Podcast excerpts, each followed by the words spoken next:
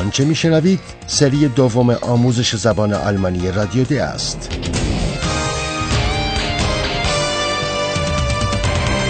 محصول مشترک از انستیتو گوته و رادیو دویچه وله.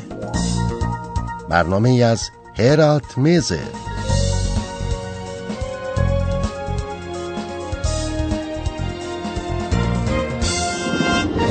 شنوندگان گرامی، درود بر شما. شما را به شنیدن چهل و پنجمین بخش از سری برنامه آموزش زبان آلمانی رادیو د دعوت می کنم.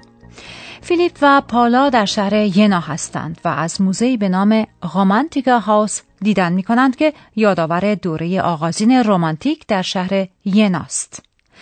اندکی پس از انقلاب سیاسی و اجتماعی فرانسه در سال هزار و هفتصد و هشتاد و نه شاهد انقلابی در شعر و اندیشه در شهر ینا هستیم که توسط شاعران و متفکران این شهر برپا شده بود.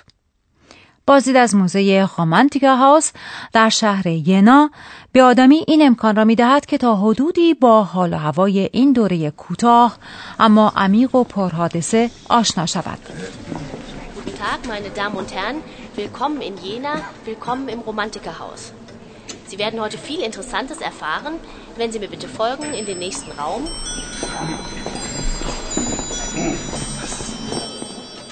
Guck mal, Philipp, eine Hörbox. Brief von Fichte an den Rektor der Universität siebzehnhundertfünfundneunzig. Eure Magnifizenz muss ich nun noch einmal um Schutz bitten. In der Nacht von Samstag auf Sonntag ist es passiert. Es ist also schon wieder passiert.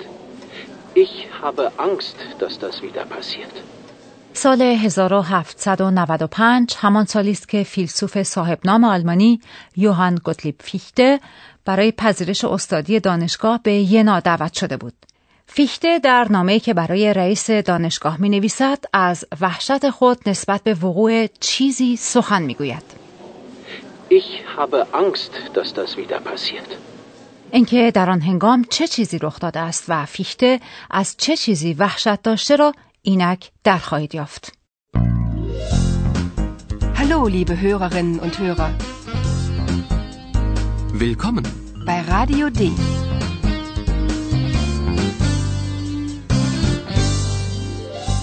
Radio D. Das Hörspiel. Ja, ja, so mache ich es. Ich sage den Studenten, denken Sie, denken Sie nach. Nein, nicht schon wieder die Studenten. Aufhören! Sofort aufhören! Als ich vor einem Jahr nach Jena kam, war ich berühmt und eigentlich beliebt. Wenn ich an diese Zeit denke, bin ich glücklich. Aber jetzt? Ich muss dem Rektor einen Brief schreiben. Ich brauche Schutz. Eure Magnifizenz, muss ich nun noch einmal um Schutz bitten. In der Nacht von Samstag auf Sonntag. یک باره صدای فیشته را از ادامه کار بر روی موضوع درسش باز می دارد. دانشجویان به گونه‌ای تهدیدآمیز در خانه او را تکان تکان می دهند. گویی می خواهند در خانه‌اش را از جا بکنند. Nein, nicht schon wieder die Studenten. فیشته به گونه‌ای نوستالژیک به گذشته می نگرد. یک سال پیش که او به ینا آمده بود، هم از شهرت برخوردار بود و هم از محبوبیت. Als ich vor einem Jahr nach Jena kam, war ich berühmt und eigentlich beliebt. شهرت فیشته به خاطر دفاعش از حقوق بشر بود و به خاطر کتاب‌هایی که نوشته بود. دانشگاه ینا نیز در آن هنگام به واسطه در اختیار داشتن پروفسورهای عالی شهرت داشت و حال فیشته با لذت تام به خاطرات آن دوره می‌اندیشد. Wenn ich an diese Zeit denke, bin ich glücklich, aber jetzt? اما بسیاری از دانشجویان ینا مشروب خوردن و جشن گرفتن را بر تحصیل جدی ترجیح می‌دادند. از این رو فیشته به گونه‌ای شدید از دانشجویان انتقاد می‌کرد و دانشجویان نیز متقابلا ناخشنودی خود را از برخوردهای انتقادی فیخته آشکارا نشان می‌دادند. تا به آن حد که فیخته ناگزیر از رئیس دانشگاه ینا درخواست شوتز یعنی حفاظت کرد. Ich brauche Schutz. اما شور انقلابی فیخته تحسین رومانتیکا را برانگیخت. آنها نیز بر آن بودند جهان را با فعالیت‌های معنوی خود تغییر دهند و حربه آنها برای تغییر جهان همان شعر بود. یک اتاق از طبقه نخست موزه رومانتیکاهاوس به نووالیس شاعر رومانتیک اختصاص داده شده. فیلیپ و پاولا آنجا به دهلیزی یا راهروی می‌روند که بازآفرینی شده بود و پشت شلایا یعنی پرده رازی را کشف می‌کنند. به این صحنه گوش کنید و حدس بزنید که نقل قولی که فیلیپ می‌خواند چه ربطی می‌تواند به این چادر و این راهرو داشته باشد. Wir sind hier in dem Raum von Novalis dem Dichter. Hören Sie mal, was er wollte. Wir müssen die Welt romantisieren, das Leben poetisch machen. Nach innen geht der geheimnisvolle Weg. Der ist hier. Philipp, komm, wir gehen da rein. Prima Gips. Puh, ist das dunkel hier. Oh.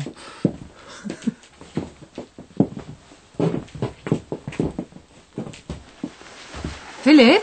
Hä? Schau mal. Ein Schleier.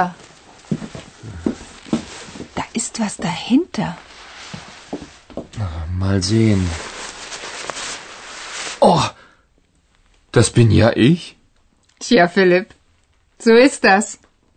Nach innen geht der geheimnisvolle Weg. و نقل قولی که پاولا میخواند توصیف یک راه مرموز است. راهی nach innen، یعنی راهی به سوی درون. Nach innen geht der geheimnisvolle Weg. آنجا پاولا پرده ای را کشف می کند و به درستی حدس می زند که این پرده چیزی را پشت خود پنهان کرده است. فیلیپ؟ ها؟ Schau mal. Ein Schleier. Da ist was dahinter.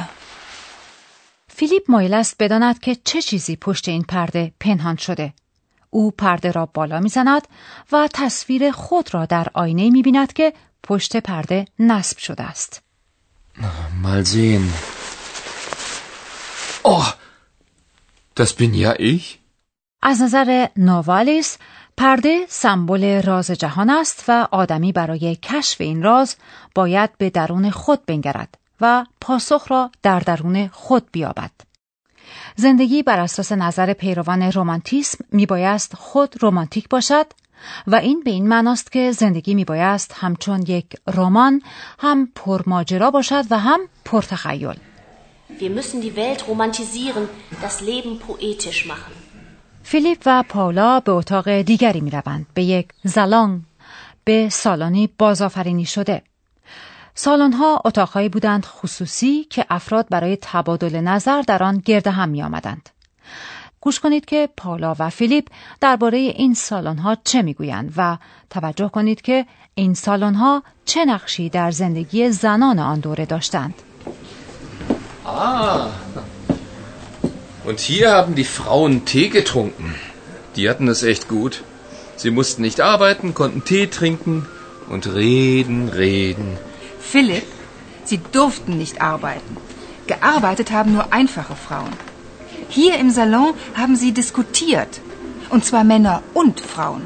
Und worüber haben sie diskutiert? Na, über alles. Das ist doch klar. Über die neueste Literatur, über Philosophie, Religion, Natur. Schon gut, Paula. Philipp, das war damals eine echte Chance für die Frauen. Hier fühlten sie sich frei. Hier konnten sie am gesellschaftlichen Leben mitwirken. Als zum Beispiel Caroline Schlegel nach Jena kam, lud sie alle wichtigen Dichter und Denker in ihren Salon ein. Fichte, Goethe, Schiller, Novalis und andere. Lies mal die Briefe von Caroline. Die sind echt amüsant. Hör mal, was sie über Schiller geschrieben hat. Als wir die neueste Ballade von Schiller lasen, fielen wir vor Lachen fast von den Stühlen. Was für eine Vorstellung von Frauen hat dieser Mann? Sehr amüsant. حق با پاول است. زنان در چنین سالن‌های احساس راحتی و آزادی می‌کردند و از این امکان واقعی برخوردار بودند که در زندگی اجتماعی نقش ایفا کنند. Philipp, das war damals eine echte Chance für die Frauen. Hier fühlten sie sich frei. Hier konnten sie am gesellschaftlichen Leben mitwirken. و این چنین بود نقشی که کارولین شلگل ایفا کرد. کارولین شلگل در سال هزار و هفتصد و نود و شش همراه با شوهر خود آگوست شلگل که فردی نویسنده، فیلسوف و از پدیدآورندگان رمانتیسم آلمانی بود به ینا آمد. چندی نگذشت که کارولین شلگل که زنی باهوش و حاضر جواب بود با رمانتیک‌ها آشنا شد و آنها را به سالن خود دعوت کرد. Als zum Beispiel Caroline Schlegel nach Jena kam, lud sie alle wichtigen Dichter und Denker in ihren Salon ein. Fichte, Goethe, Schiller, Novalis und andere. و در این سالن جلسات بحث فراوانی پیرامون ادبیات جدید، فلسفه، مذهب و همچنین پیرامون طبیعت برگزار شد. Hier im Salon haben sie diskutiert. Und worüber haben sie diskutiert? Na, über alles. Das ist doch klar, über die neueste Literatur, über Philosophie, Religion, Natur. کارولین شلگل اگرچه به شوهرش در انتشار مجله ادبی و در ترجمه آثار شکسپیر کمک کرده است، اما خودش به استثنای نامه‌هایش چیزی ننوشته. Lies mal die Briefe von Caroline. Die sind echt amüsant. پاولا بخشی از نامه‌ای را نقل می‌کند. در آن هنگام یک بار منظومه‌ای از شیلر را قرائت می‌کردند و کارولین چنان به خنده می‌افتاد که نزدیک بوده از صندلی‌اش بیفتد. این منظومه شیلر حکایتگر تصوری است که نقش زن را عمدتاً محدود به خانواده می‌کند و این موضوع برای کارولین هم سرگرم کننده است و هم باعث برآشفتگی او می‌شود. Als wir die neueste Ballade von Schiller lasen, fielen wir vor Lachen fast von den Stühlen. Was für eine Vorstellung von Frauen hat dieser Mann? و شما شنوندگان عزیز می توانید تصور کنید که یک چنین دوران پرتلاطم اندیشه نمی تواند زمان درازی ادامه یابد. در سال هزار و هشتصد و یک محفل رمانتیک‌ها متلاشی می شود و آنها از ینا می روند. اما پروفسور ما می آید. Und nun kommt unser Professor. Radio D. Gespräch über Sprache. بله، دوران پرتلاطمی بود. در این زمان حوادث بسیاری رخ داد و از این رو من مایل هستم که در برنامه امروز به امکان بیان همزمانی در زبان آلمانی بپردازم. بنابراین برنامه امروز ما اختصاص دارد به بیان پدیده همزمانی حوادث و موقعیت‌ها در زبان آلمانی. به عنوان نمونه فیشته به ینا آمد و در این زمان او کاملا معروف بود. Fichte kam nach Jena. Er war schon berühmt. اگر ما این دو جمله را با حرف ربط als یعنی زمانی که به هم وصل کنیم، آنگاه ما پدیده همزمانی را بیان کرده ایم. Als Fichte nach Jena kam, war er schon berühmt. با حرف تعریف آلس یک جمله پیرو ساخته می شود و فعل جمله پیرو در پایان آن می آید. باید توجه داشت که حرف ربط آلس تنها برای بیان همزمانی دو اتفاق در گذشته به کار می رود که فقط یک بار رخ دادند و تکرار نشدند. Als Caroline Schlegel nach Jena kam, lud sie Dichter und Denker in ihren Salon ein. و هرگاه اتفاق همزمان دو چیز در زمان حال صورت گیرد، آنگاه از حرف ربط wenn باید استفاده کرد. Wenn ich an diese Zeit denke, bin ich glücklich. با سپاس فراوان از شما آقای پروفسور. در برنامه بعد بار دیگر به زمان حال برمیگردیم و به برلین.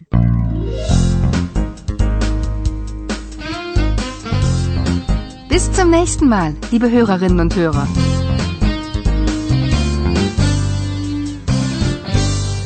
آنچه شنیدید سری دوم آموزش زبان آلمانی رادیو د بود. تهیه شده توسط انستیتو گوته و رادیو دویچه وله. Und tschüss.